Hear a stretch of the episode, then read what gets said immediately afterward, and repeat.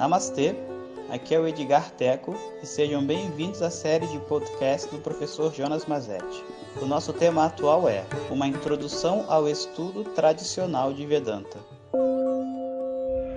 Om Shri Bom dia pessoal.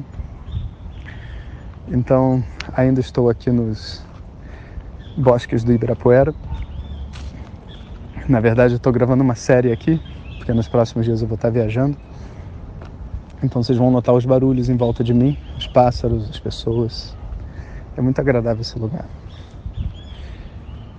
Bom, tinha completado a primeira parte da minha jornada. E vê só, essa viagem da Índia que eu estou descrevendo para vocês não é a viagem que eu fui fazer para estudar no meu curso.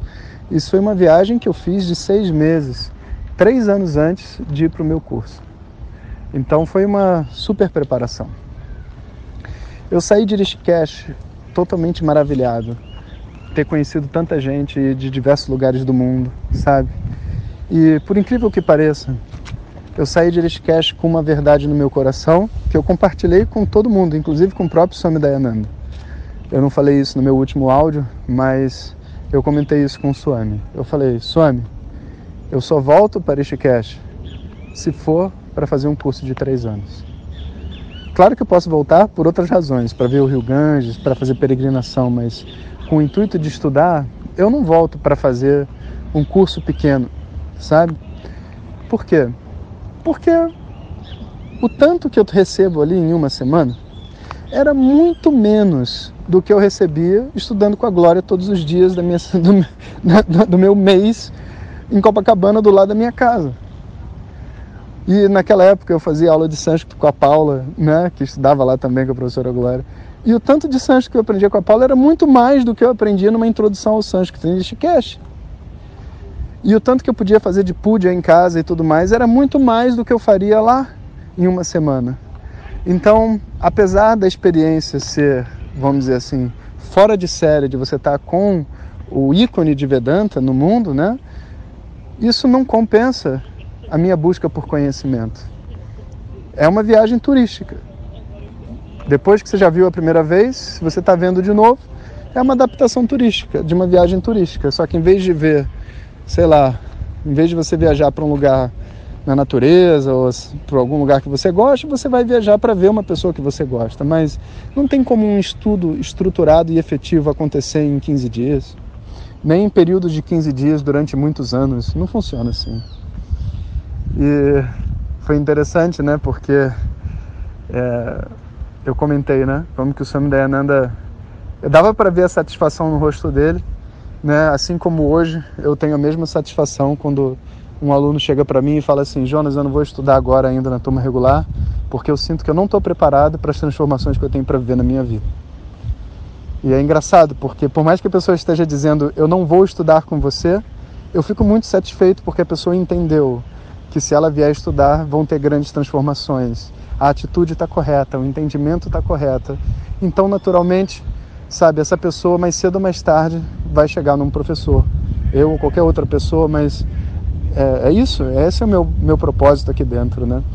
Então, eu saí de lá com essa, com essa visão e agora estava indo para explorar, explorar Coimbatore. Peguei as dicas com vários indianos do que fazer. Peguei um, um, um táxi do ashram até, um, até uma estação de trem, né?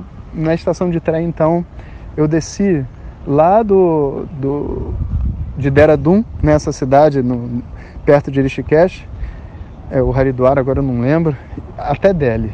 Uma viagem linda, descendo as montanhas e tudo mais. E o trem não é aquele trem brasileiro, é trem indiano, cara, é uma coisa de louco. Você senta, as pessoas em volta de você vão, sabe, fazendo amizade, perguntando de onde você é. E todo mundo é simpático, sabe, porque existe uma filosofia na Índia, assim, de simpatia com os convidados, com as pessoas que vêm de fora. E todo mundo achava que eu era Hare Krishna, porque eu carregava guita para todos os lados e tinha, assim, uma... uma o, cabelo raspado, né, que os, muitos Hare Krishnas lá tinham, né? Então era viagem to, toda explicando que eu não era Hare Krishna. E estava tudo bem também, porque eu não tinha nada contra o Hare Krishna. E, E assim a gente, enfim, foi fazendo essa viagem. Quando eu cheguei em Delhi, eu peguei a dica com o Vitor. Ele falou, cara, tem um hotel que é barato, mas é, que é simples, sabe? Eu acho que você vai gostar. E falei, tá bom.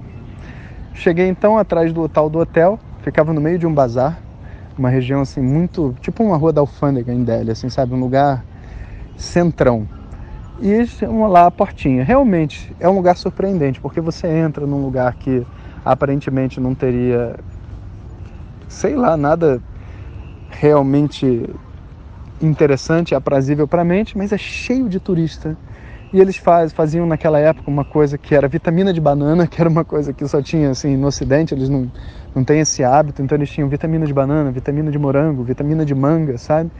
E internet, que também naquela época a internet não era, pô, nem sonhava em ter internet em celular, nem sonhava em ter celular. Era internet era hum, um terminal, né, de computador e muitas vezes discado. E tinha tudo isso lá. Então, lotado de turista. Eu fui lá pedir um quarto, né? E o cara me deu um quarto. Olha, eu me senti no filme do Steven Seagal, entrando num quarto cuja janela era no teto, não tinha janela em nenhum dos lados. A janela, janela era no teto com uma grade para impedir alguém de entrar dentro, sabe? A cama ficava fora da janela para se chover, num, num, chover em cima da cama. E eu me senti totalmente inseguro. Eu estava sozinho né, mochilão, aquela coisa assim de, sabe, de, de garoto viajando assim por Ibitipoca. Aí eu falei, cara, eu vou fazer que nem o Steven Seagal. Peguei o armário que tinha dentro do quarto, enfiei na frente da porta. Tipo assim, já que não tem chave, pelo menos ninguém vai abrir essa porta. Botei a televisão ligada com som alto para tipo assim despistar qualquer pessoa. Deixei a luz acesa. e dormi. e naquela época eu dormia com muita facilidade. E eu falei, cara, ninguém vai entrar nesse quarto. Desse jeito ninguém vai entrar. Não dá para abrir a porta, o cara vai ouvir uma televisão ligada a noite inteira, luz acesa, vão achar que eu sou um maluco. E eu me senti muito protegido na minha maluquice. E assim eu dormi uma noite de rei, né, dentro de uma espelunca, que na verdade era um hotel, era uma espelunca, mas era baratinho, era tudo que eu precisava. Dia seguinte, mochila nas costas, saí para conhecer Delhi. E saí para conhecer Delhi, tomei sorvete desses indianos e comi um monte de coisas vegetarianas, que era um sonho, né? Porque naquela época, então, no Brasil, cara, não tinha assim, essa moda do, do vegetariano é, gourmet, vegetariano com sabor. Vegetariano aqui era só tristeza, sabe? Era você comer aquelas comidas assim, arroz integral com chuchu, sabe? Que você não dá nem para o cachorro. O cachorro vomita, se vê, e era o que a galera comia no Brasil, e eu era uma pessoa que gostava de comer. Então, tipo, eu tava no paraíso, dá para imaginar. Até no McDonald's, que eu era viciado em McDonald's antes de ir pro de estudar Vedanta e virar vegetariano e tudo mais, né? Até no McDonald's tinha prato vegetariano e eu tive uma oportunidade de me deleitar nos sabores aí da Ásia, vamos dizer assim. E viagem prosseguiu. De lá eu peguei um avião, porque era um trajeto muito grande, e fui para Coimbatore, para a cidade de Coimbatore. E da cidade de Coimbatore agora eu tinha que negociar para conseguir chegar até o ashram. E isso é uma coisa muito interessante, porque eu já tinha passado por um problema com táxi, eu já sabia que as pessoas enganavam, eu sabia que tudo era uma discussão, sabe? E os taxistas todos se juntam para negociar junto com você. Eles não, não têm essa disputa de mercado. Eles sabem que só tem eles, eles se juntam todos e ficam ali, né? Então eu cheguei com aquela cara de 10 para as duas e eu já sabia agora algumas táticas de negociação, sabe? Então, quando a pessoa vinha falar comigo, toda assim, hello sir, não sei o que, como se fosse um americano com dinheiro, sabe? Eu já chegava falando, hello, I'm from Brazil, and you. Aí o cara ficava esperando que, assim, eu falava que eu era do Brasil, o cara ficava esperando que eu fosse pedir um táxi, entende? Aí eu falava, eu não tenho como pedir um táxi, eu não tenho como, provavelmente vai ser muito caro para mim, eu não, eu não tenho esse dinheiro. Eu preciso chegar, eu falava onde que eu tinha que ir, você me ajuda? Eu preciso chegar em tal lugar, como que eu faço? Sabe? Aí quebrava o cara, sabe? Aí, enfim, o preço na época para ir até o Ashram era, se eu não me engano, 500 rúpias. 450 era um bom preço. Hoje deve ser tipo 800 mil rupias, né? Imagina quanto tempo atrás. E o cara falou assim, ah, 600 rúpias. Aí eu, eu tinha uma... Minha tática era rir, sabe? Como se o cara tivesse feito uma grande piada, sabe? Eu olhava pra cara dele começava a rir. Falei, caraca, 600 rúpias, sabe? Tipo, você vai levar o presidente da Índia ou sou eu?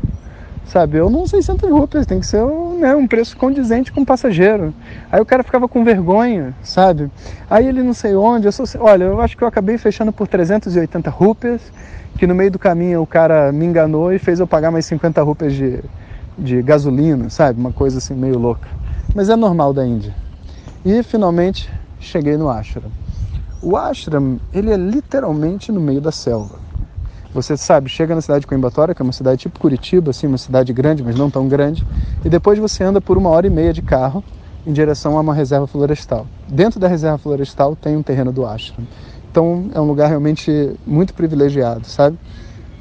E quando eu cheguei, eu tive uma sensação totalmente diferente de Rishikesh.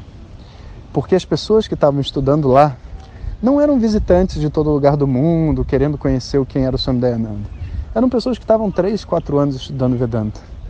Eram pessoas que estavam com, sabe, com, no bom sentido, sangue nos olhos para estudar, para ganhar o conhecimento e tudo mais, sabe? Aí eu falei, cara, esse é o meu lugar. Sabe quando você sente? Era isso. Era ali que mais para frente eu ia fazer o meu curso também. E quando eu cheguei, eu imediatamente fui no office, fiz o meu registro.